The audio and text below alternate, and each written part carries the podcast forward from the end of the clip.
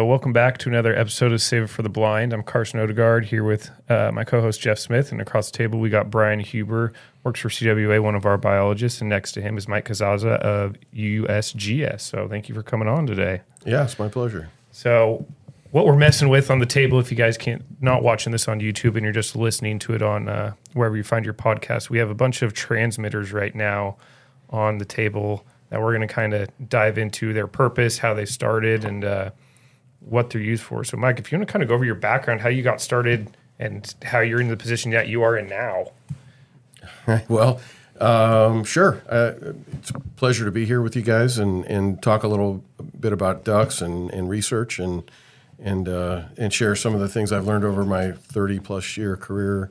Um, and which started, uh, I started out as you know I, am like typical, probably typical CWA employee too. You know, I like to hunt, fish as a kid growing up. I grew up in the Bay Area.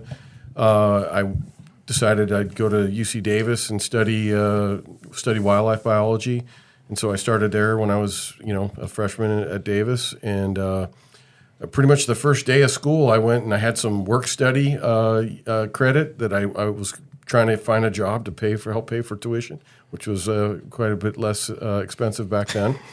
um, and and so I went to my advisor, uh, Dr. Dennis Raveling, and uh, he suggested that uh, he had a PhD student studying avian cholera and geese, and I, I didn't know what any of that meant.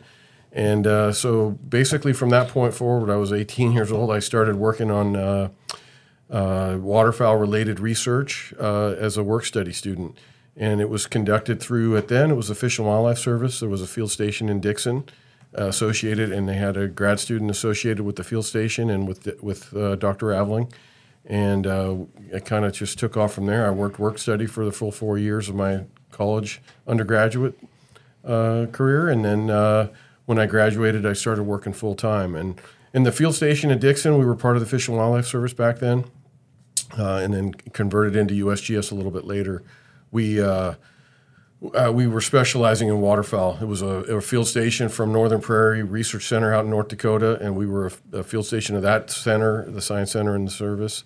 And uh, so it was it was sort of all ducks all the time back then. And uh, started off tracking pintail with uh, one of these uh, similar transmitter to one on the table there, a VHF transmitter, and we were doing a lot, just a lot of animal movement studies back then. Um, and and, and following these uh, these birds around to wh- where they went and, and using kind of this primitive technology back in the and I should say that was probably you know started in you know 85 86 is that when the transmitters kind of first showed up for your guys' use in waterfowl or uh, when, did, when did that come about? Yeah that, that was kind of in the in the late 70s okay. our field station leader Dave Gilmer at the time uh, in Dixon um, he he had done his PhD work back in uh, Minnesota doing some of the first air. He, he published the first papers using aerial telemetry, like tracking birds from the air with airplanes and antennas, and uh, and so yeah, it's kind of started up in the late mid to late seventies, um, and then we were you know starting to apply that technology out here in California. Do you guys always uh, use rocket netting, or how did rocket netting kind of get into that? I mean, I know we use rocket netting to catch pintails now, but were you guys kind of the first people doing rocket netting in California, or did uh, Orthmeyer do some at Gray Lodge before that, or? Uh, I mean, we, the rocket netting is a t- is the technique to catch birds. I mean, we were, uh, you know, when I first started it, basically the first time I went out in the field, the very first thing I was doing was rocket netting, and I was working with Dennis Orthmeyer mm-hmm. and Joe Fleskes and Mike Miller. Right. And uh, you know, we went out and it was pretty, uh, you know, in today's terms, it'd be like pretty cowboyish. You know, we were just out there, uh, had free range of catching birds and doing, you know, doing things. Uh, maybe not following as many protocols as we should have been. uh, certainly not now. And now, I've, you know, the, there's a Rocket Net safety training manual that's 150 pages long. I think I wrote most of it. Yeah. Um, and so, yeah, we started with that rocket netting technique. It's still the same. I don't know that it, I was out rocket netting Friday uh, at uh, in the Delta trying to catch some cranes, and it's it's pretty much remained the same. You know, you put the nets out, you put some rockets, and uh, try and get those birds in front of that net, and yep. and have it go bang, and uh, and then that gets you a lot of birds in hand at, at one time, which, yeah. is, which is great. Yeah, I always heard rumors that you guys set up a six net shot at uh, Sheepy East up at Klamath one time. Is that uh, do you remember that one? Yeah, I don't. I wasn't there for that, but uh, yeah, The six netter, We've I done the six net that. thing Yeah. uh, for sure. I've done the most I ever did was five, Yeah. Um, and uh, you know we experimented with some remote detonated net controls. Basically, we were using like airplane model airplane controls, and and uh, we had some issues with those where uh, you know. Uh, Certain things would fly over a lightning storm or something and would trigger our nets, and and, and so causing uh, you know havoc. Once we finished setting a three net set on Delevan Refuge, and we started up the truck, and the electronic ignition set off our thing, and Oh, basically we had three nets just shoot off right next to us. Uh, you know, luckily we were behind the net, so it was it was we're we're at least smart enough back then, you know, to to keep ourselves safe. But uh, but yeah, it was a long night put, pulling all those nets back in and resetting. Um, With, with all the work that you guys are doing, what is the end goal? What are you guys trying to find out with all the movement of all these birds that you guys are banding, with all the telemetry? Um, Yeah. So I mean, this the the early the early projects that we were working on. Uh, you know, we were using the technology that was VHF transmitter. So basically, we had to go out and track the birds um, with a truck, uh, triangulate most of the time with a truck, sometimes with an airplane. And you're lucky to get. You know, you put a transmitter on a bird, you'd maybe get hundred locations on that bird before the transmitter went. You know, over the course of the winter or the study period. And so our intentions were still the same as they are now. It's just now the technology's changed. We can do it a lot better. Um, so back then, I mean, we were getting you know much smaller amounts of data. The locations weren't that accurate. Uh, it took a lot of work to get. You know, I would spend all day to get five or ten locations just driving all around the valley, trying to find the find the birds. Um, and, and we were looking at things like survival. You know, what was killing the birds? You know, how what, what was it? Disease? Was it predator, predation? Hunting? Whatever? What, what's affecting survival? Um, habitat use. You know, what are the important habitats that these birds are using? And and then uh, again, then following that up is like how how do we provide that so they have more of that, and how do we maintain that? And then um, and then just their movements and the timing of movements. Like, so when is it important? You know, when are they in the Klamath Basin? When are they down in the Sac Valley? When are, you know, when are they expanding out into the to the green forage? If you're a goose, right? When you when you switching from rice to to, to green forage.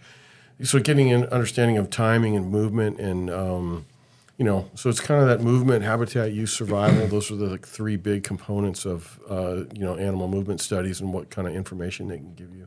Is it primarily tules and, and pintail, or was there other species that you guys had the? you know, ear- early on, the species that we were really concerned on was pintail, of course, because Yeah. of the population decline. So we really wanted to know is it is a wintering ground related? So when we were back doing that work in the '80s, no one knew, right? And now I think we've kind of settled on the fact that you know it's probably not wintering ground related. It's probably the for pintails, it's breeding grounds, you know, and, and changing ag practices up there in, Ca- in the Canadian prairies and the and U.S. prairies too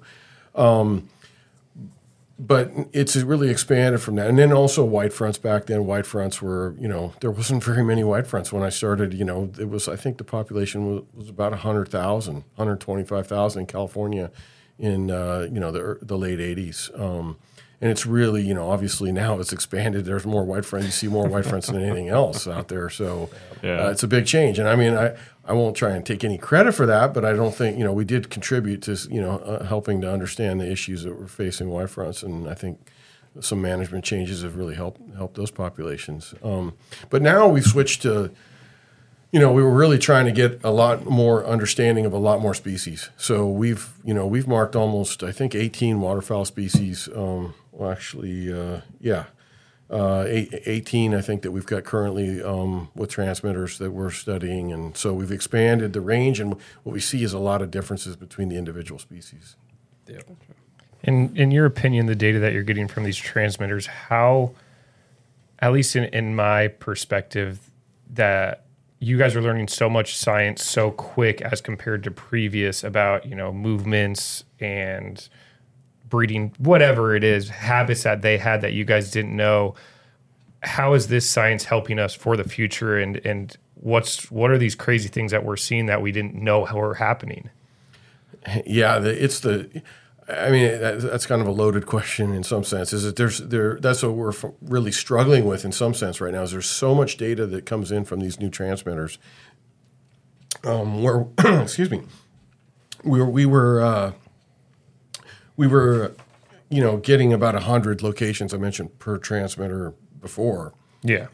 and now you know now we have um, you know uh, over hundred fifty thousand locations for some of the birds that have you know gotten the most data For one transmitter. for one bird. Wow. Wow. and the and the accuracy of those locations is is so much greater too. It's like it's GPS quality, you know, so plus or minus five meters. And and prior to that, those hundred locations that we would get were you know plus or minus three or four. We put them in the right field pretty much, but that was about it. Mm-hmm. And so now you can actually watch birds just like going through a field and where they're picking up food, where they're where they're resting, where well, and certainly where they're nesting.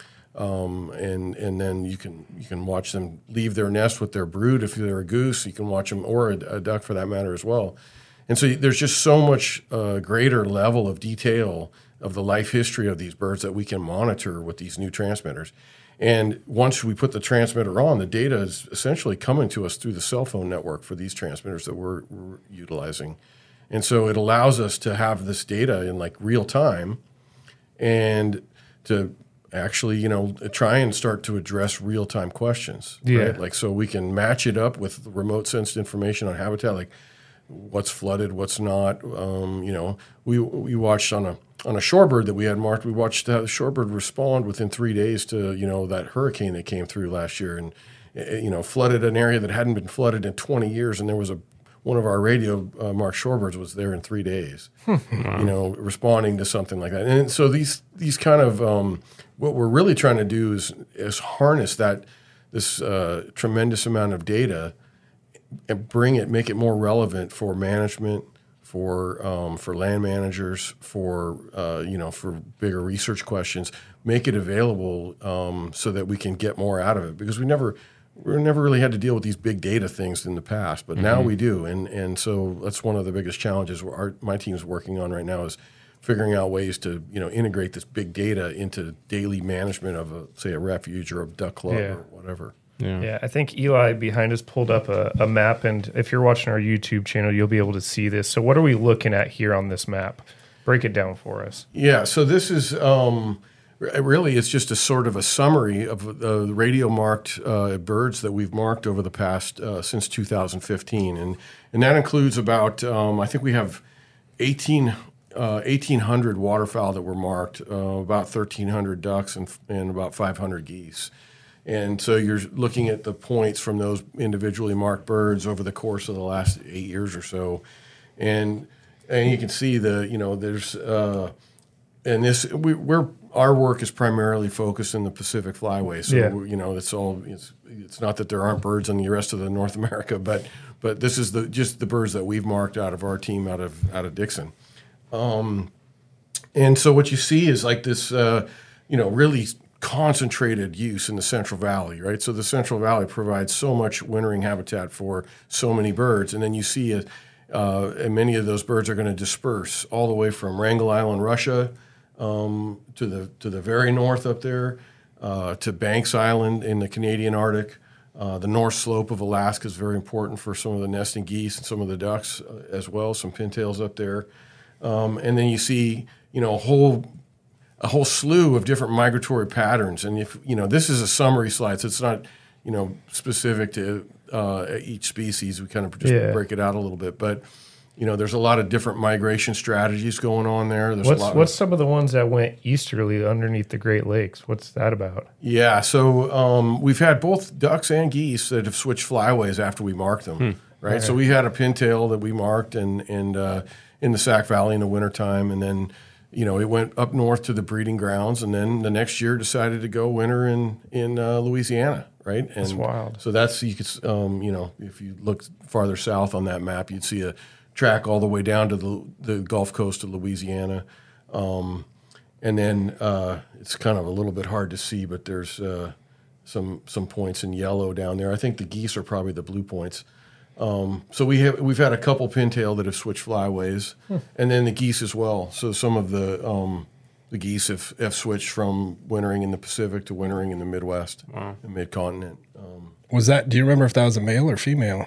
Because I Um, know generally uh, females generally stay to stay in the same flyway, right? Yeah, And was a female, It was a female that actually made that move. Yeah, we have Wow. another female that just did it this year. Wow. She's Oh, down there, uh, and and and the really, you know, the really cool thing for some of these birds that are really, you know, you see these migratory shifts. They're kind of they're the exception rather than the rule, Yeah. right? They're switching flyways, but they do do it. It's not that uncommon because you know, really, we're not marking that many in the grand Yeah. scheme of things. We're marking a few hundred pintail out of a million. Yeah. Um, so, uh, you know, when you see those shifts, you know, they're pretty, they're, they're occurring fairly regular, regularly. Um, and, and yeah, the, the, it's, it's neat to see how they'll stair step down and you can, you, I mean, for all the birds, you can see which habitats are important as they make their, you know, migratory journeys. And like that one that went to Louisiana, really just stair step from, from wildlife area to wildlife area to wildlife area, you know, in different states, some state, some federal. Uh, and it really just shows it demonstrates the importance of conservation on Yeah. the landscape, right? Out of these important areas that we're all trying to, you know, make sure you know have the resources they need to be maintained. Um, you know, allowing those birds to make those different different migratory movements um, across a really vast landscape. Um, Yeah, I know Brian had mentioned this. We talked about this kind of before the podcast started, but the geese going across the Pacific. Did we know about that before the transmitters were were around? Uh, You know, I think um, it was speculated on. I mean, we knew we had some birds probably like going up to, to Russia or making these making it was from from banding data. You know, we had gotten some. You know, rec, uh, you know, and then the early transmitters, like some of the early stuff that uh, John Takekawa pioneered with. Uh, he was at, at at our office in USGS, and then uh, currently works down in Suisun Marsh. Um, but John pioneered some stuff with satellite tracking and not as accurate. It was pre GPS, but and he he marked birds that you know went up to Wrangel and documented that over sea over ocean migration really well. And There's been reports of um, boats out out in the ocean that have seen big groups of white fronts, right? I mean, like before we had this data, wasn't Yeah, there a lot of like yeah, ane- so anecdotal uh, reports of seeing geese, you know, out in the middle of the ocean? Yeah, absolutely. I mean, they've yeah they've been. I mean, it's known, but this is really like really high. You know, we, we're actually just, we just publishing a paper looking at you know certain migration path and how the pathways and then how high they fly over Oh, the yeah, water yeah. so that because there's going to be some offshore wind development you know that's going to go on and so we're trying to look for ways to minimize any impacts to migrating birds from these offshore you know green energy development uh, and so having that information the gps these transmitters actually give us the elevation that they're flying over the water um, so we can know like so for brant they're down there right in the we have some brant marked right now they're right down there in that rotor zone uh, whereas the white fronts are flying pretty high and know, probably most of the time out of the rotor zone for What's considered the rotor zone? uh, you know like up to maybe like I can't remember what it, it is but you know probably no you know 500 meters would be the highest but it's probably Yeah. not even that high Gotcha. Yeah, and that we were talking earlier, but kind of that migration route is usually when they come down in the early fall across the ocean, right? yeah, so they're not going north across the ocean. No, they're most of those south most of those ocean. over the ocean are coming down, and that we've had it documented only you know a couple days, three days. We had a white front that came down in just three days, made that big trek, and then their migration north in the spring is completely different, right? They follow the prairies up, and Yeah, for the For geese, geese, I mean, they're yeah. oh, well, and for most of Yeah. the most of the ducks too. Some of the pintail do the coastal migration, like we've had. You know, uh, certainly we've had a few pintail go to Russia, um, and and they're definitely flying over the ocean at, at some point to get there. Sometimes from, from straight from Alaska, they'll get to Alaska and then go over the ocean, obviously to get to Russia. But but yeah, the it tends to be like, and I don't think you know John's John's work early on. I think we did see some northern migrations early on, you know, back in the '90s where they were flying over the ocean north. And what we've seen is kind of a switch. None of our geese seem to do that anymore, um, and it's going to be nice. We're going to hopefully make do some comparisons, but the the route, the typical route we see for both snows and white fronts is that they head, you know, north up towards Klamath uh, in the in the spring. You know, in the next month or two, they're going to head up into the Klamath region, and then they're going to head over to towards like Idaho, Boise, and then and then they make the jump up to the Canadian prairies. They hang out there for a little while, and then they'll then they'll make the move from the Canadian prairies up, and you can see that track, that blue track. Yeah. Um, and and you know basically that's a pretty much a nonstop flight from the prairies up to to the North Slope or to to you know somewhere up in, into the tundra region. Not you know they're not really stopping in the forested regions between Yeah. Like with the with the basin being dry, are you still seeing the birds going up to the basin, hanging out, and then just leaving, or flying there, or going completely around, going more like Big Valley, Susanville, and then up through Boise that way? Yeah, so you know, Klamath is is really, uh, uh, you know, it's a it's a tough, uh, obviously, area for conservation right now. With Yeah. the way with the water use decisions that are going on up there. So, what we're sort of seeing, in, you know, in the fall, Klamath has been fairly dry the last few years, like almost completely dry. And so, in the fall, we sort of see, uh, other than the you know the Tule geese stopping at Summer Lake. Most of the birds in the fall have been flying over and just coming down straight. But to they California. do still kind of check it out. I mean, that funnels them and they fly over it. They do. right? They Yeah, do come it's near. It's probably you know it's it's starting to get a little bit less. You know, Yeah. I mean they're starting to you know maybe a little bit slightly higher proportion that don't do that anymore. But but they still you know there's the Klamath Basin still acts as this big funnel into the California Central Valley, and the birds are still moving through there. And then in the spring though. I mean, water conditions maybe that not that great in at, at the you know within the refuge or you know uh, those areas, the traditional areas of Tule Lake and Lower Klamath Refuge. But there's still in the springtime more you know water on the landscape up there because of the rain and the snow melt and everything. It's still going on. The Ch- Marsh is an important region. You, you do still see a lot of pintail use, a lot of goose use, all the way up to Malheur. You know that kind of that that whole so- southern Oregon region um, and and you see that use is still going on more so in the springtime than in, in the fall where it's mostly dry. Gotcha. But yeah, and then uh, one interesting note, like for just on the on the tule geese, we we published a paper. Uh, uh, Cory Overton in our shop published a paper that you or led a paper that was looking at uh, migrating tule geese and how uh, uh, what we noticed with these radio mark birds that we had as they came down from their uh, breeding grounds in Alaska, they ran into in 2021, a, you know, massive smoke from wildfires Yeah. in, in the west, and we saw these birds just doing some really wild things, uh, you know, in response to that s- smoke, which was, you know, the smoke basically extended from you know low elevate, low altitude all the way up into you know 20,000 feet, and so the birds really had no way through it, and so we saw several of them just sat down on the ocean for up to two weeks. Oh, uh, wow. Off the coast of Oregon and Washington. Didn't some of them turn inland too? And Yeah, we had one around that way? exactly, Yeah. Brian. One one of the birds, uh, you know, I think it was the first tule goose that we've had recorded in I- in Idaho. Right, yeah. It went and sat down in some you know wetlands in Idaho. Thank goodness those were there, and and then uh, they all eventually made it to Summer Lake and into California. So, um, and we didn't have a you know it wasn't a huge sample of marked birds at the time. It was you know half a dozen or so, but we had. We could compare what they had done in previous years to what they did when they faced that smoke, and it was significant. It was, you know, they probably were extremely stressed, and I'm sure there are several birds that probably didn't, you know, a lot of birds that didn't make it.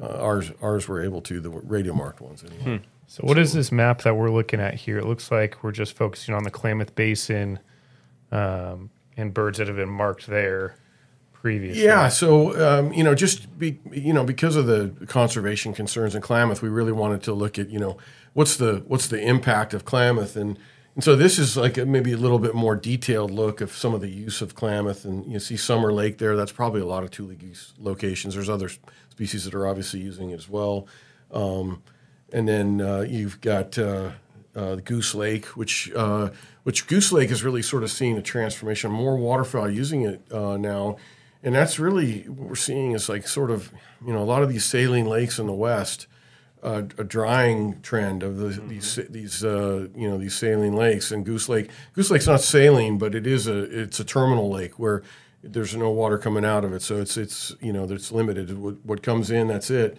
and um, we've seen uh, and, and Patrick Donnelly documented this with some of his tools for mapping water on the landscape. Is that the water at Goose Lake, which is um, right there on the on the right of the screen, the it's transitioned from more of an open water lake to more emergent because it's getting shallower. So you're seeing a lot more plant growth, and it's it's drying and it's becoming almost a seasonal wetland which you know ducks and geese tend to like the seasonal wetlands Mm-hmm. more. So it's actually becoming more valuable right now. Kind of But- like turning into its own marsh in a yeah, sense. in a sense, it's turning into this seasonal wetland. But the problem is, if it continues on that you know trajectory, and we have a warming climate, and we see a lot more water loss due to um, you know just evaporative loss because of the warming climate, we'll see it transition to even drier than a semi, you know, to a seasonal wetland. So uh, while it's good for, and we're seeing a lot more use than we ever saw in the past, the Goose Lake. Yeah, I was I'm- surprised. Uh, some of the mallards we marked after post postseason last year, a couple of them spent quite a bit of time up there at Goose Lake. Yeah, yeah, was it's like a it was a you know kind of a pleasant surprise, Yeah. but uh, you just worry that that trajectory, you know, at least Yeah. hopefully we can maintain it at least as a seasonal marsh uh, as opposed to going dry, which is some of the other terminal lakes that we're seeing in the you know in the in the west go dry. Yep. Or on that trajectory to go dry. Um, yeah, so I mean, so in general, that's like a little bit more specific look at some of the bird use within the basin, and and if um, the previous uh, slide to that, I think the one just before that, where uh, was just the overall bigger picture, was just to um, uh, yeah that one, uh, that basically just really um, to get on this map, to be documented on this map, you had to go through and stop, spend a, a, you know a, at least a few locations within the Klamath Basin, right? So, you know, it just kind of goes. This is a, a good way of illustrating the importance of the Klamath Basin to waterfowl. Is Yeah. is you know.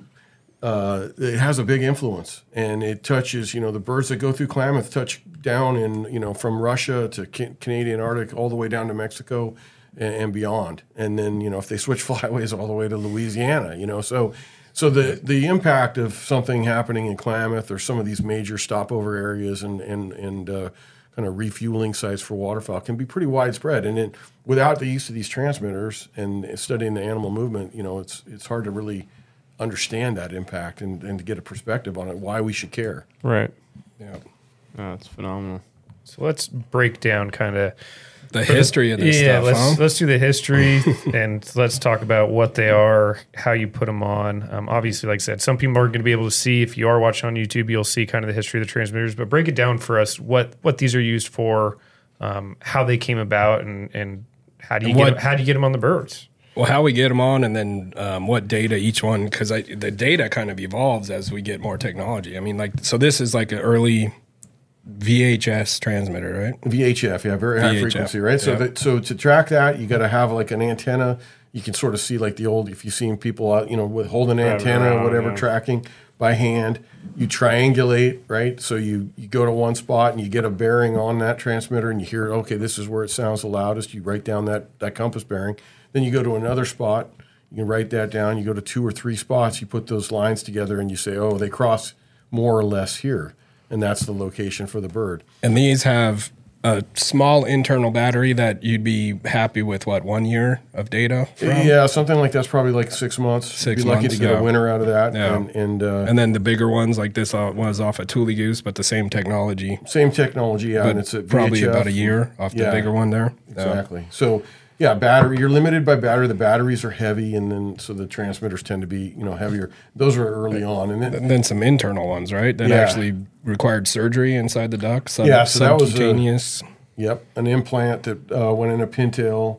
Uh, the antenna actually came out, of the, you know, made a small incision and it came out of the bird. Yeah. But the, the transmitter itself was carried in the, you know, intracoelomically in the, and and uh, you know you're limited because the batteries are, you know, they're only going to give you so many, you know, so much time and so many beeps to track. Do you remember the cost of these? I mean, they were fairly cost efficient, right? I mean, compared Yeah. to the new ones now. relatively, you know, relatively inexpensive. Those Yeah. are probably, you know, it, relatively inexpensive for the unit. Right. If you go by the per location cost, Oh, expensive, yeah. you know, those you're getting hundred locations if you're lucky, and And you're paying somebody to drive around in a truck to get all those day locations. long. Yeah, and Yeah. so uh, you know, we had field crews back in the day of 15, 20 people out with these trucks with these crazy antennas driving all over California Right. or the West, and now you know when we put these newer transmitters on, as we've transitioned to these, this was a transmitter that was 2015, uh, made by a company in in Europe, uh, Ecotone um, and basically they're they're you know, solar powered. They're they look fairly large in size, but they're you can see it. That's, That's only nothing, that's yeah. like 15 grams right there. Yeah, it's about Um, the size. It's about the well. This one is about the length of my thumb, and it has a little solar panel on top. So And that also has a panel on the bottom that turns it off. So when you put it on the bird, this bottom panel's off. There you go. But you said they they come smaller, right? For Oh, yeah. for teal and Yeah, such. so so it's really been an evolution, right? From these VHF, you got to track them by hand. you know a few locations to these now. well, there was satellite in between these too, right? And those yes, were extremely absolutely. And- and the satellite transmitters, and they're still using those today. Yeah. The transmitters that transmit the location through the satellite network through Argos system, um, those tend to be about forty five hundred dollars Yeah. a piece. The locations now you can get GPS quality locations, but you just don't get as many um, because they're you know it takes a lot of power to get Right. uh, up to the satellites. Yep. Um, and then the transmitters that I've really focused on with my research is really the cell phone network transmitters that allow you to communicate. Like we can, I can set these on a daily basis as long as they're in cell range. I can change the settings and do all kinds of things. And rather than just be a, you know, something that beeps and gives me some kind of direction, now we get the GPS location through the cell phone network.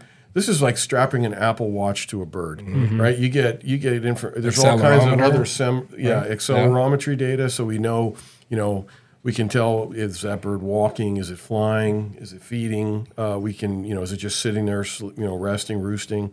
Uh, so we can get that accelerometry data. It has temperature, altitude. All and these are just standard, and there's other things that you can get. Some of you know, and those are kind of you know even evolving as we speak. And the one that you're holding there, Brian, that's a you know typical one that we'll put on a mallard. You know, pretty big, good sized bird. Yeah. Um, and, but they're all the way down now to three grams, which is you know about the size of a third of that solar panel. Yeah, very small. Right. So and and they do the same thing. They just they may uh, you know not have the power to get you as many locations per hour, but this you could turn this thing on for 24 hours and get a location every minute So the uh, correct before the term, battery runs low. the correct term for the new ones is a GPS GSM That's, transmitter. yeah, That's yeah. what so they're most people call them, right? GPS quality locations, and it's the GSM is it's like the texting network, right? So It's like the global system mobile communications, exactly, right? Yeah. right? That's so, what they call the data moving through the cell phone tower. so the process is you put this on a bird, and then this transmit basically sends a text message, right? Like a text message, and then that goes to the data system, and that's how we get the data from them. Yeah, it's it's uh, that's pretty much it. It we it sends the me- it'll send a location to the to the cell network. The cell network sends it back to the manufacturer, the tag manufacturer. The tag manufacturer has a website where we can download the data, but we also have an option to to send that data automatically seamlessly to MoveBank, which is a data repository that's located in Germany at the Max Planck Institute. And so we send all of our data to the Max Planck Institute, have it stored there online where we can access it. So we can have six different transmitter types from different manufacturers, but they all send the data to MoveBank, and then we can just have a one-stop shop to download that data and make it available. And that's kind of uh, you know that's one of the things we're trying to do with our um, uh, you know, with our research teams to get that data available. We've kind of developed this program. It's called AIMS. It's an automated interactive monitoring system for wildlife, where we download data from MoveBank and then serve it up uh, to say a wildlife refuge like the Gray Lodge Refuge Manager or the you know manager at Little Dry Creek or whatever. They can access the data. They have access to all the animal movement data that we have in real time, so they can you know sort of see what the birds are doing, how they're using their refuge, if there's anything that they c- could maybe do differently uh, to manage uh, in response to what the birds are doing. What's your longest um, terms of years on one of the solar transmitters on a bird?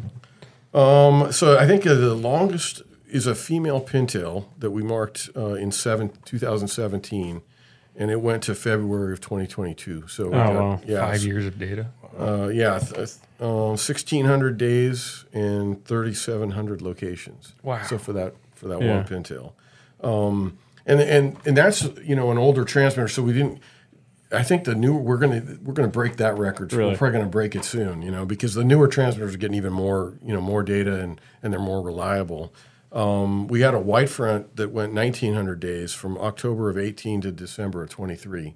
Wow. So that's just it just and that's over 150,000 locations on the white fronts. The callers they just have we have multiple solar panels and they're they're larger, so you just they they're Yeah. more uh, durable and the geese tend to live a little longer too. So um, more opportunity for more data.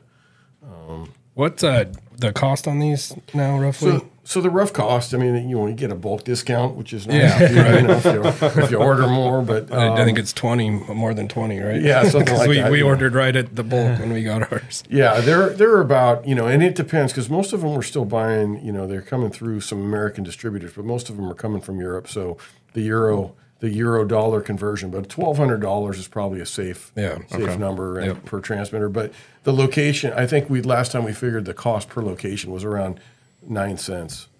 Yeah. Right, so as opposed to the cost per location was about thousand dollars for the old Right. transmitters. yeah, I mean, it's like Really you kind of mentioned earlier. It's it's almost uh, data overload with these because you have so many points. You almost have to ask a question and then use that data to answer that question, right? I mean, Yeah, it's, It's- I mean, the things that you can do, and, and, and what it's really, you know, kind of as I've seen this change over my the course of my career, from when I started out tracking pintails and spending a lot of time, you know, to get one location and working really hard.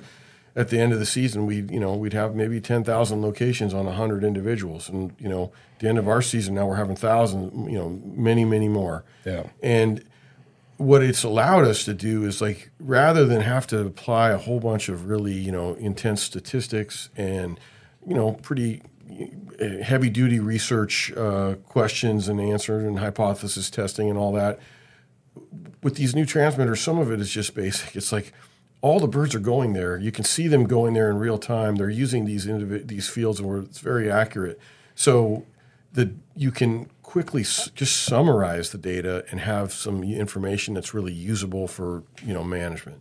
And uh, so I think that's where you know we're seeing is like this massive amount of data lets you you don't need to do so many statistics.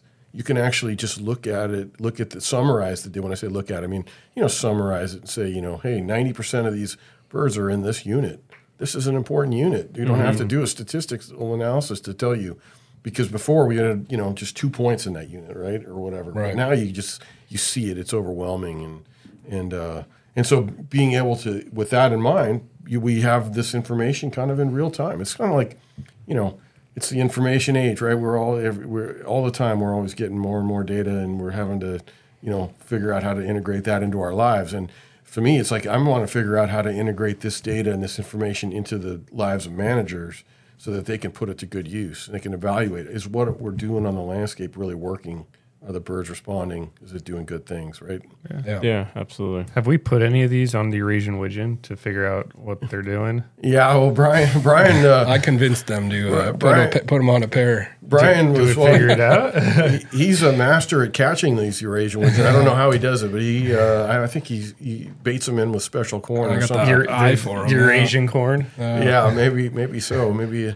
But uh, yeah, we did mark a, a couple, and um, both the male and female. They were uh, they were. When I say a couple, it was actually a pair. Yeah. and they traveled. Um, let's see, uh, together to Alberta, um, uh, along kind of that uh, main the cross flyway. Kind of the route you were talking. Yeah. They went up to Klamath and then they went over to um, Montana. Didn't they spend quite a bit Yeah, of time in in- like in Montana. downtown Mon- Mazuma? What is? Missoula. Missoula, Missoula. yeah, They yeah. spent almost a month in like downtown Missoula. There. yeah hanging out in some wetlands right along the It was crazy. Yeah. Yeah.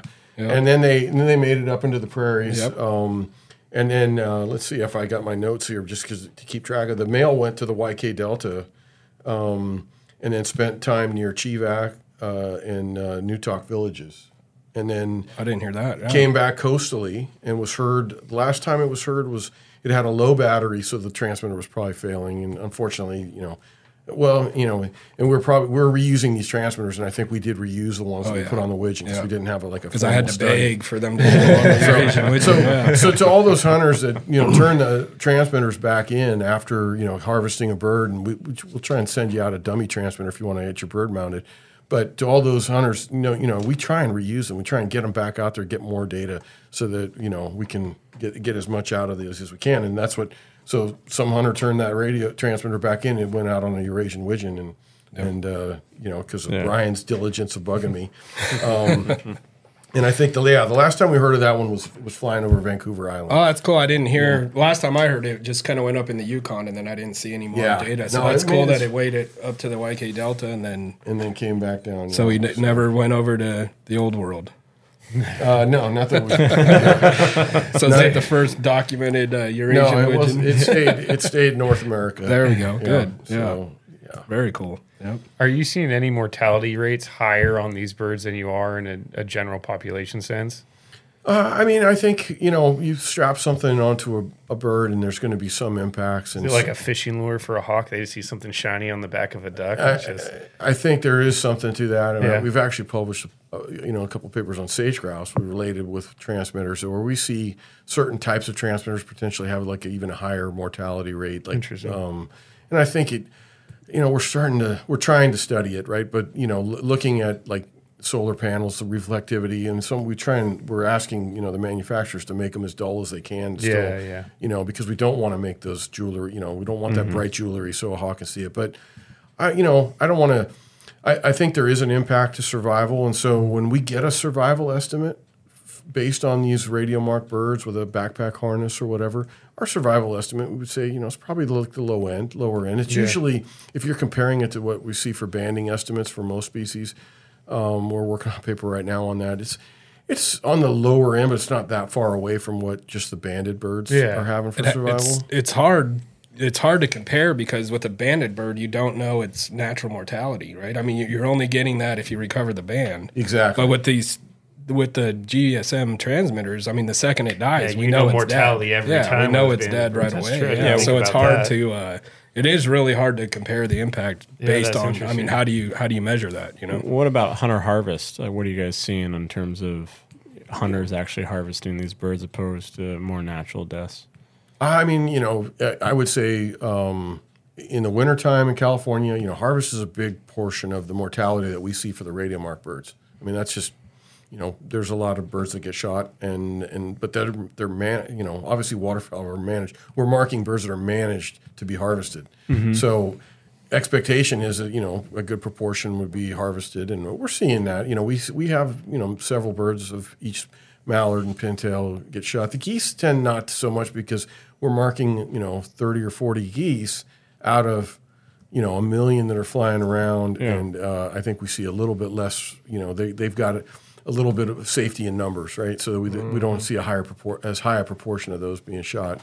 Um, but I mean, overall, I think you know I would say eighty percent of our birds usually make it through the winter. And and the other thing is too is like you know just because when we mark birds down here, we're marking them as they arrive, especially like pintail Mostly or, or widgeon or pre-season, teal. It's yeah. pre-season, right? So they have a little adjustment period.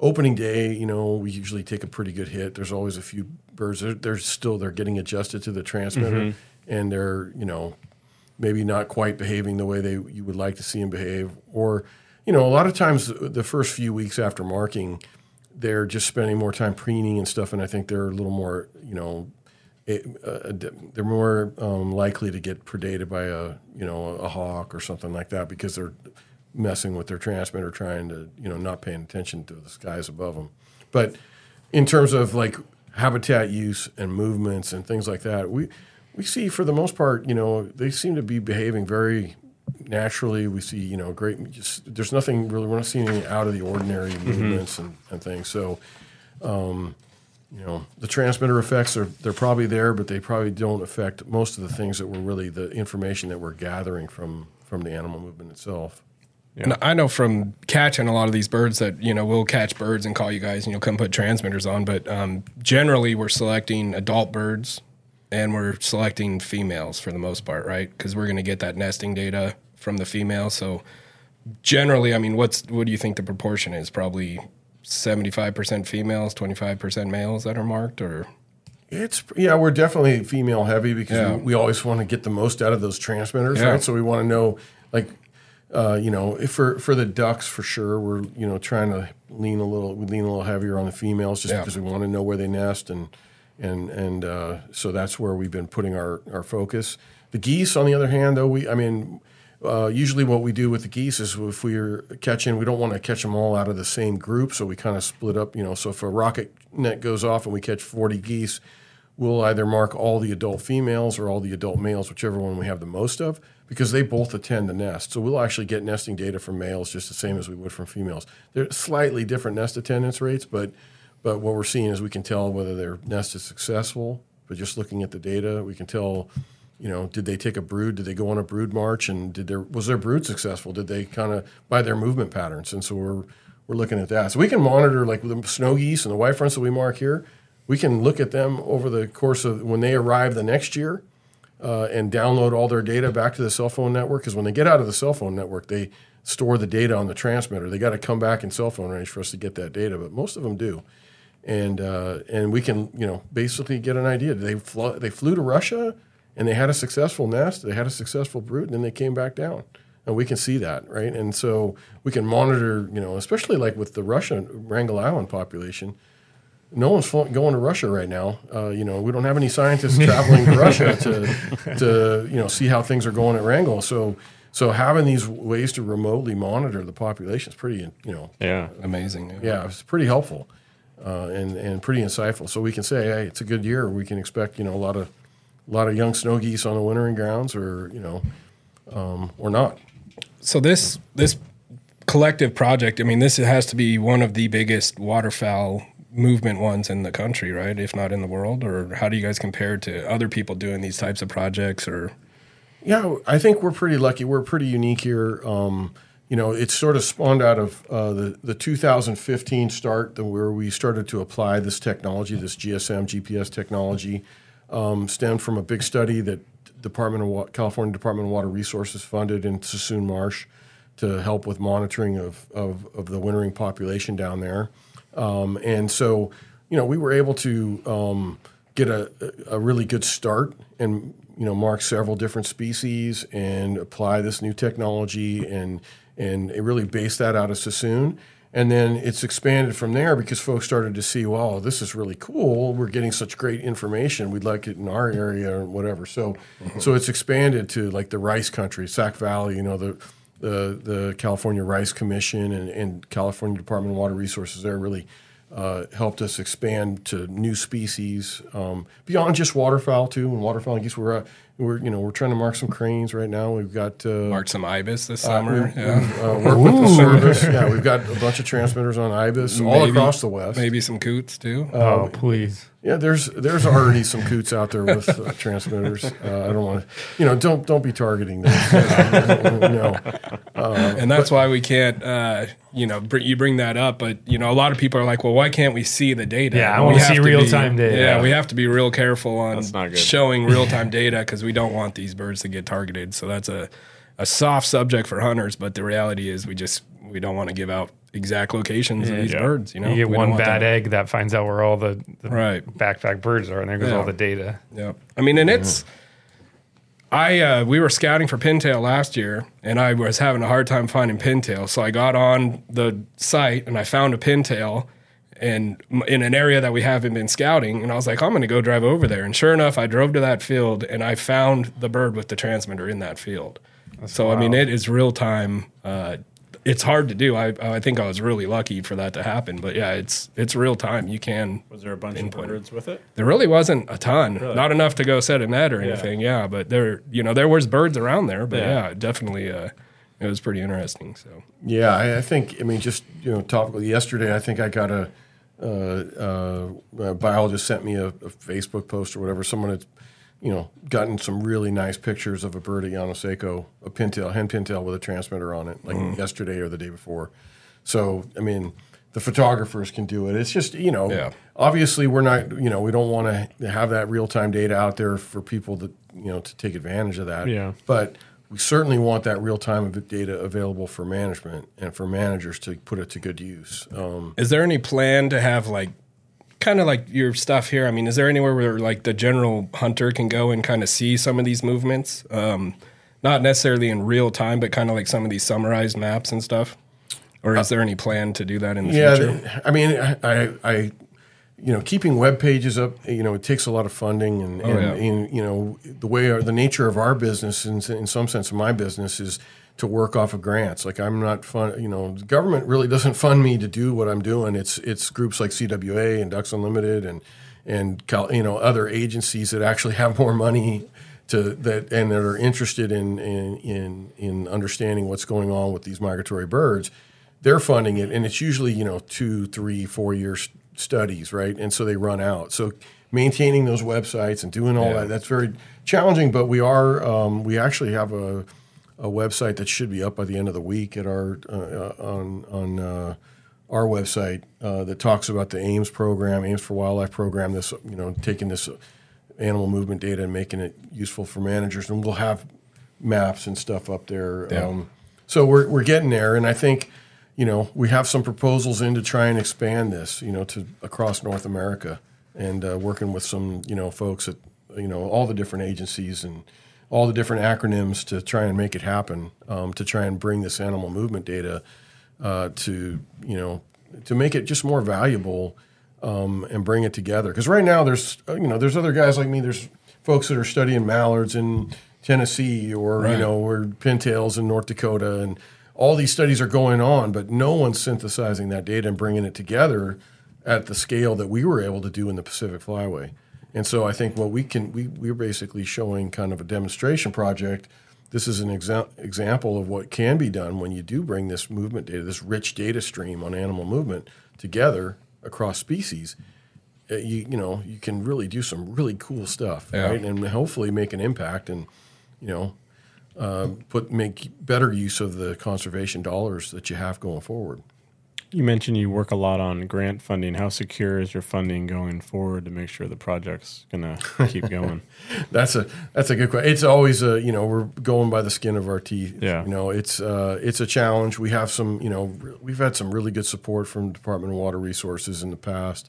You know state budgets are looking tight, and so I'm you know I, I'm not overly optimistic at the moment, right? But I think you know the state of California, California Department of Fish and Wildlife, they're they're a huge supporter and they're putting a lot of resources into it. Now. I know they you know they they're uh, excited by the work and and their waterfowl team is really uh, really a great they've got a great staff over there. So so hopefully you know we can build on that momentum even in tough budget times but it's kind of a you know I'm always open to you know f- figuring out how to make things happen. The Klamath Basin is another area where we're trying to you know uh, hopefully get our data to be useful up there so that they can folks can integrate it and maybe help to justify why we need actually wetlands and and uh, you know some of the benefits of those wetlands, what what they provide for.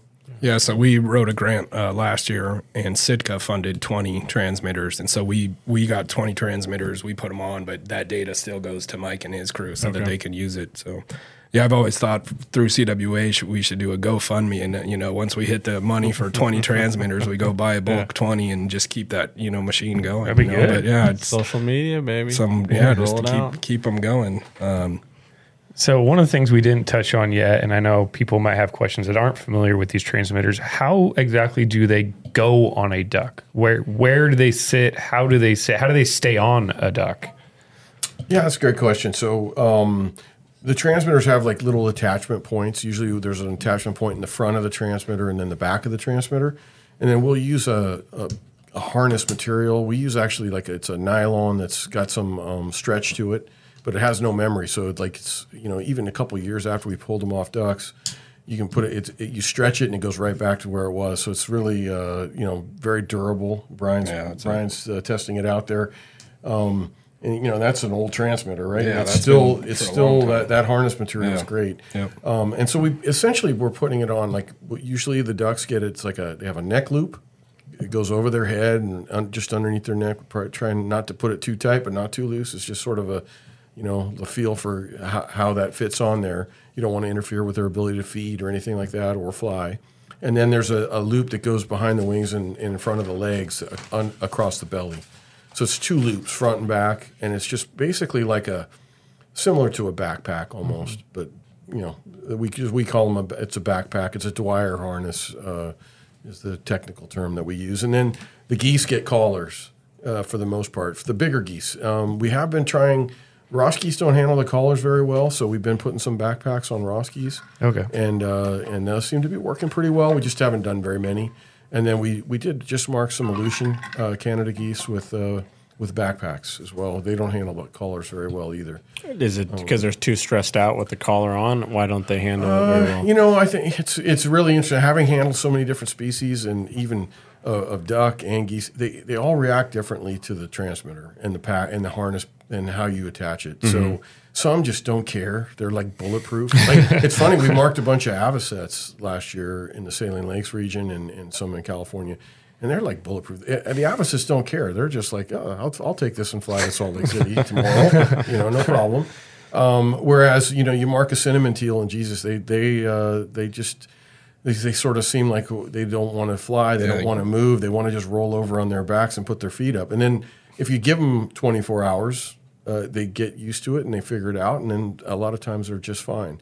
um, and so, and it's just sort of, you know, it is sort of species specific. Um, and then, and so for the geese, you know, some uh, um, some of the geese just don't handle having that, that neck collar. I don't know. They just they can't handle it, and they, it distracts them too much, and then something eats them and and that's probably one of the bigger problems. Um, so we just try and you know keep track of all that and try and get the best package out there. And I think that's the one thing is like it's not perfect, right? The studying animal movement, th- there is an impact to the birds, and we recognize it. We try and minimize our handling time. We want to you know get these birds caught, released in a, as gentle and quickly as we can.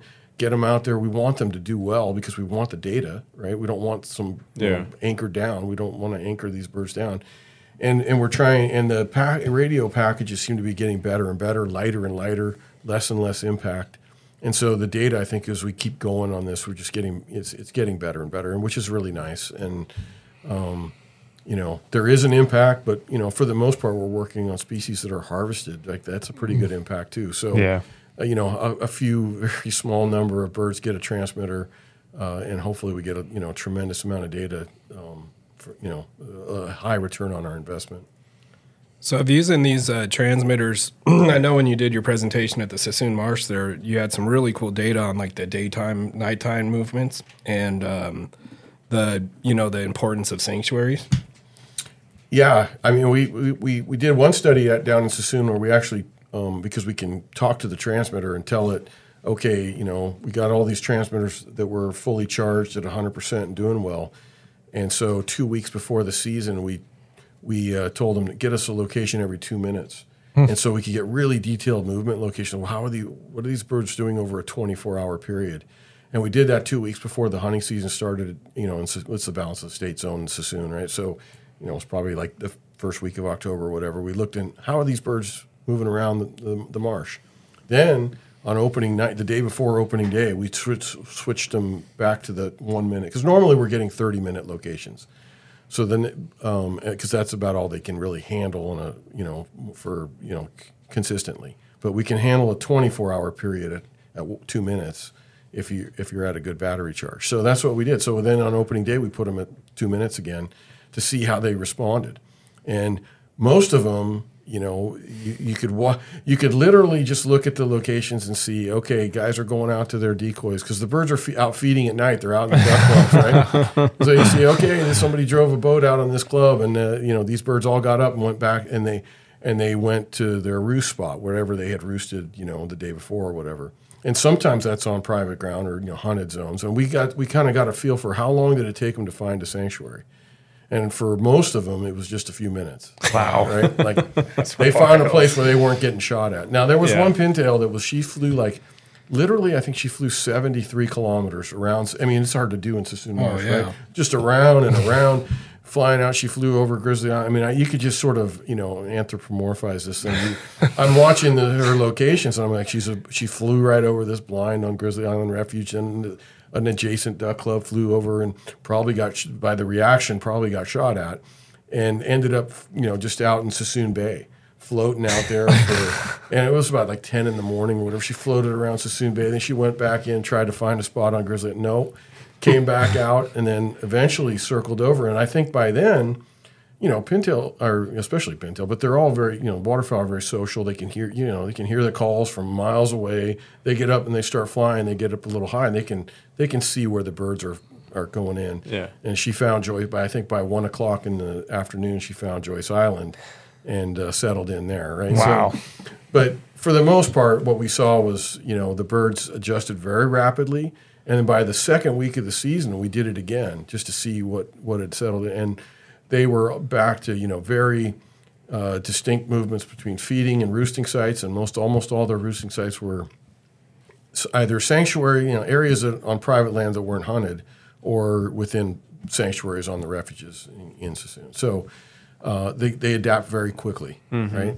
And so we saw that. That's really nice. And you know, in general, you know, ducks if for the listener, you know, they tend to feed at night primarily. Like I mean, they feed all day long, twenty four hours a day. They can feed, but you know, if you're looking at what activity they're doing most and at what time of day, most of the time at night they're you know they're spending a good portion of their evening feeding, their night feeding, and then in the daytime they're mostly roosting or preening or you know socializing, um, and so we can you know so we really focus on those nighttime locations to look at well what are really good feeding habitats for these birds, right? So the, for ducks are really really great, and then the geese geese tend to feed it during the daytime.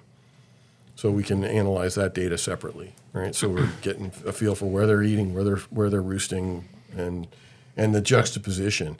And so the other thing that I think Brian may have been alluding to is like how far do they fly from their from their roost by go- species too. by species you had to go feed. some that are stay really close and some that go farther, and you could tease that out. Right? Yeah, from The, absolutely. from the satellite stuff, it was And interesting. the one thing we really see is that none of them go that far. So if you know, for those that think you know, oh, sanctuary, you know, concentrates these birds and keeps them away from you know our opportunity to you know for recreation.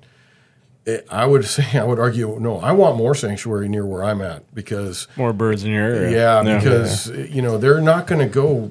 Pretty much, they don't go farther than ten kilometers, which is you know six miles.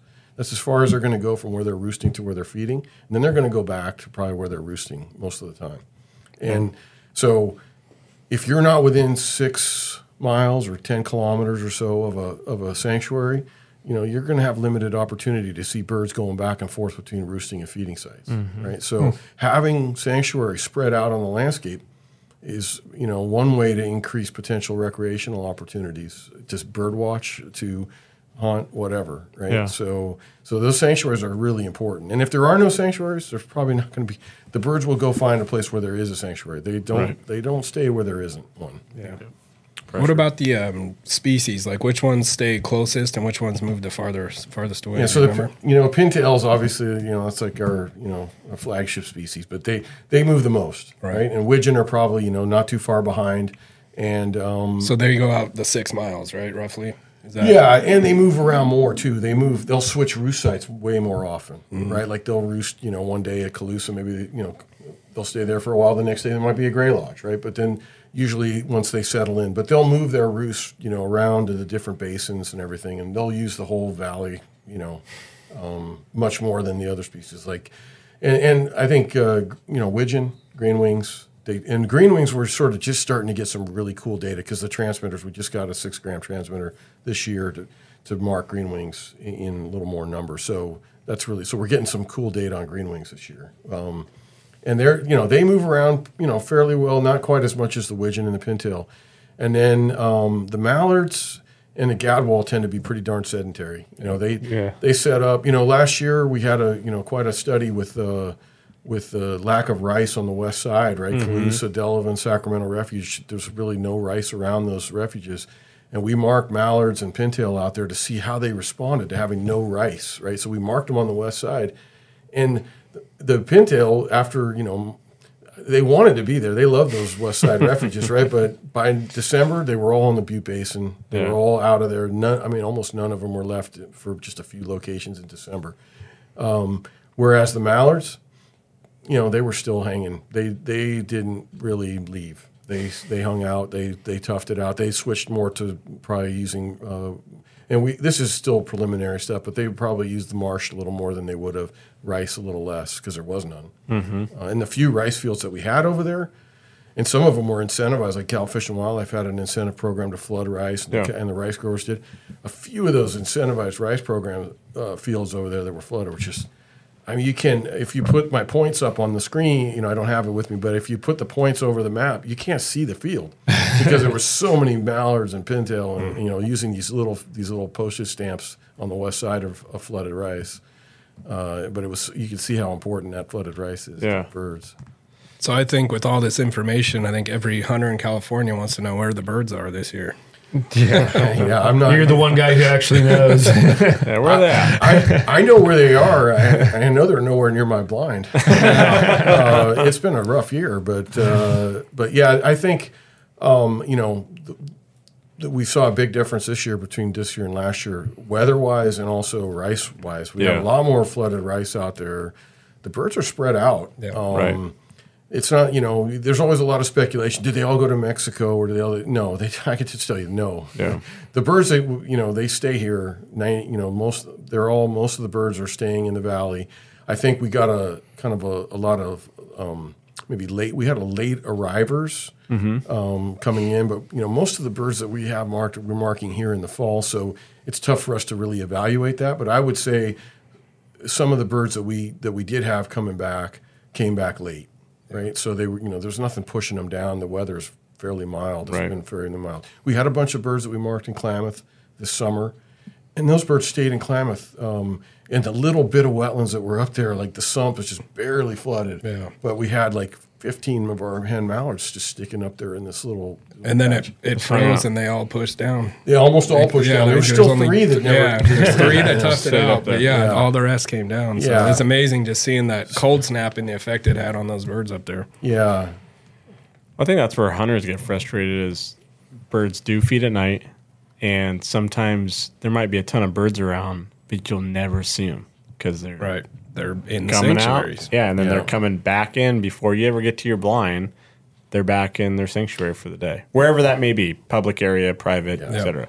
And when you have a mild winter like this, the birds aren't forced. You know, when it's cold and nasty weather, it forces them to have to go Yeah. feed out during the daytime and stuff. So when you have these mild mild winters, they they can sit there all day Yeah. in the sanctuary and be fine and go feed at night and get enough of their intake that they need. Yeah, I think that's Brian's hitting a, a big point, and it, Yep. it really, you know, I don't know, it's not rocket science, it's not news to anybody. the weather, I mean, I've been sh- hunting in short sleeves, you know, the last couple of years. I mean, yesterday I just about got destroyed by mosquitoes. Yeah, uh, right.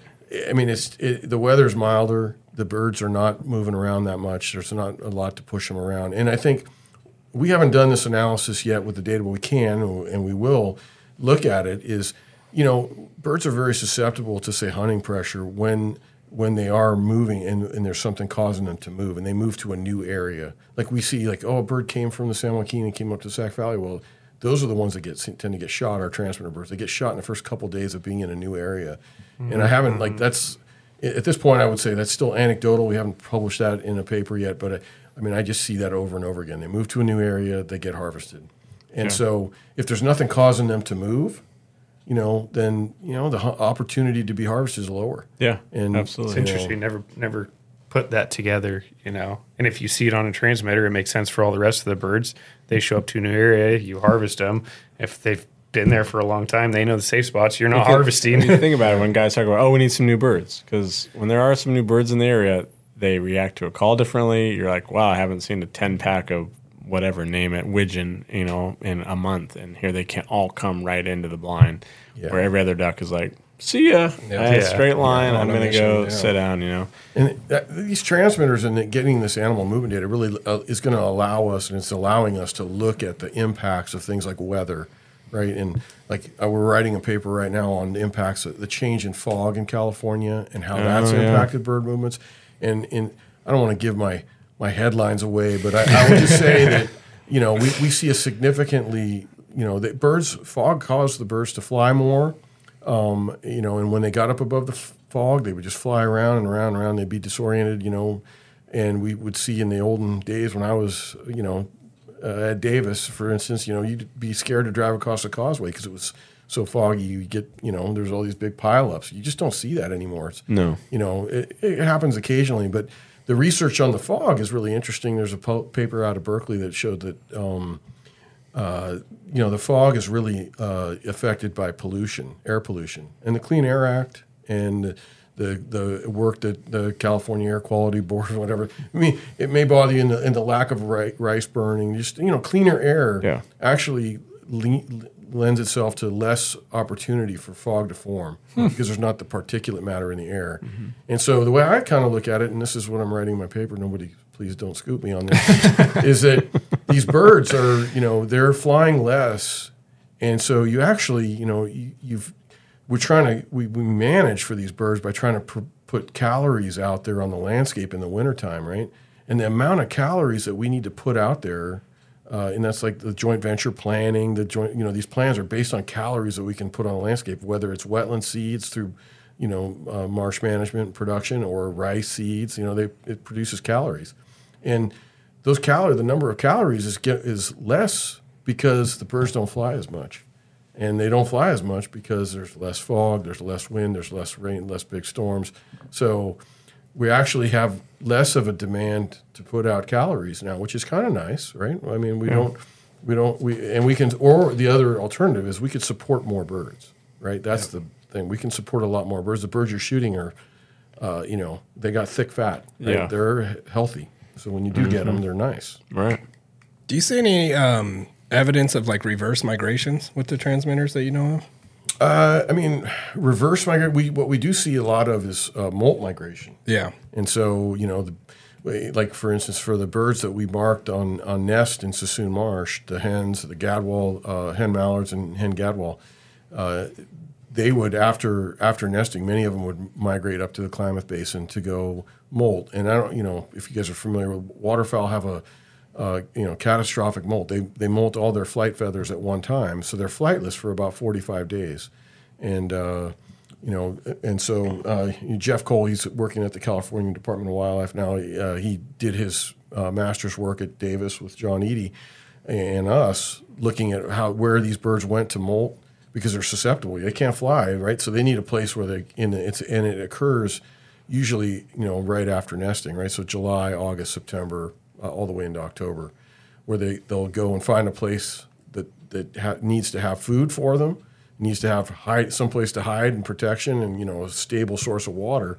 so they can get through that 45 days when they can't fly without getting eaten by something and and not losing all their body condition because they're you know. And what we saw in Klamath a few years ago was like you know so these birds are going to Klamath to molt, a lot of them. And what we had in Klamath was, you know, they didn't have the water. The water quality got bad, and they had a big disease outbreak. Mm-hmm. We lost seventy thousand birds up there, Yep. right? And that not just seventy thousand birds. Well, you know, I don't. The numbers are kind of fuzzy, but there was a, over fifty thousand birds died Waterfowl, up there. yeah. Waterfowl mm-hmm. died up there. Many of those are the nest are your nesting hens Right. that drive your breeding population of birds, right? So, so maintaining water quality and and places for these birds to molt super critical, right, for maintaining your breeding population. Yeah. And then you know this the banding studies on that breeding population, Calvin shows that most of you know a big chunk of harvest is those local breeders Yeah. you know, local nesting birds. So those are the kinds of things we're learning from these movement studies, right? It's like, hey, this molting habitat's super important. Uh, we need more of it. Uh, we need it distributed on the landscape, and uh, we need to maintain it in a, in a good fashion. Yeah. Interesting stuff. A lot of, a lot of good data. Yeah. No, definitely. Well, we appreciate you coming out and sharing everything with us. You have anything you want to you want to leave us with before before we log out? Oh, and I just really appreciate being here and, and getting to talk ducks and, and geese and and uh, appreciate the work that uh, California Waterfowl does. Uh, you know, I've been I started out working. I did my master's work being supported by uh, you know CWA funded that work in the Suisun Marsh back in the early '90s, uh, and CWA continues to support the work we're doing now, which is great. And you know, working with Brian and you guys, uh, just always a pleasure. And you know, uh, hopefully we'll uh, we'll you know keep this stuff going and keep expanding and doing good things for waterfowl. Yeah, Well, we appreciate it, and thank you so much for coming in. Yeah, thank Yeah. you. Thanks, Mike. My pleasure. Thank you for tuning in this episode of Save for the Blind podcast. You can listen on Spotify, Apple Podcast, or anywhere podcasts are found.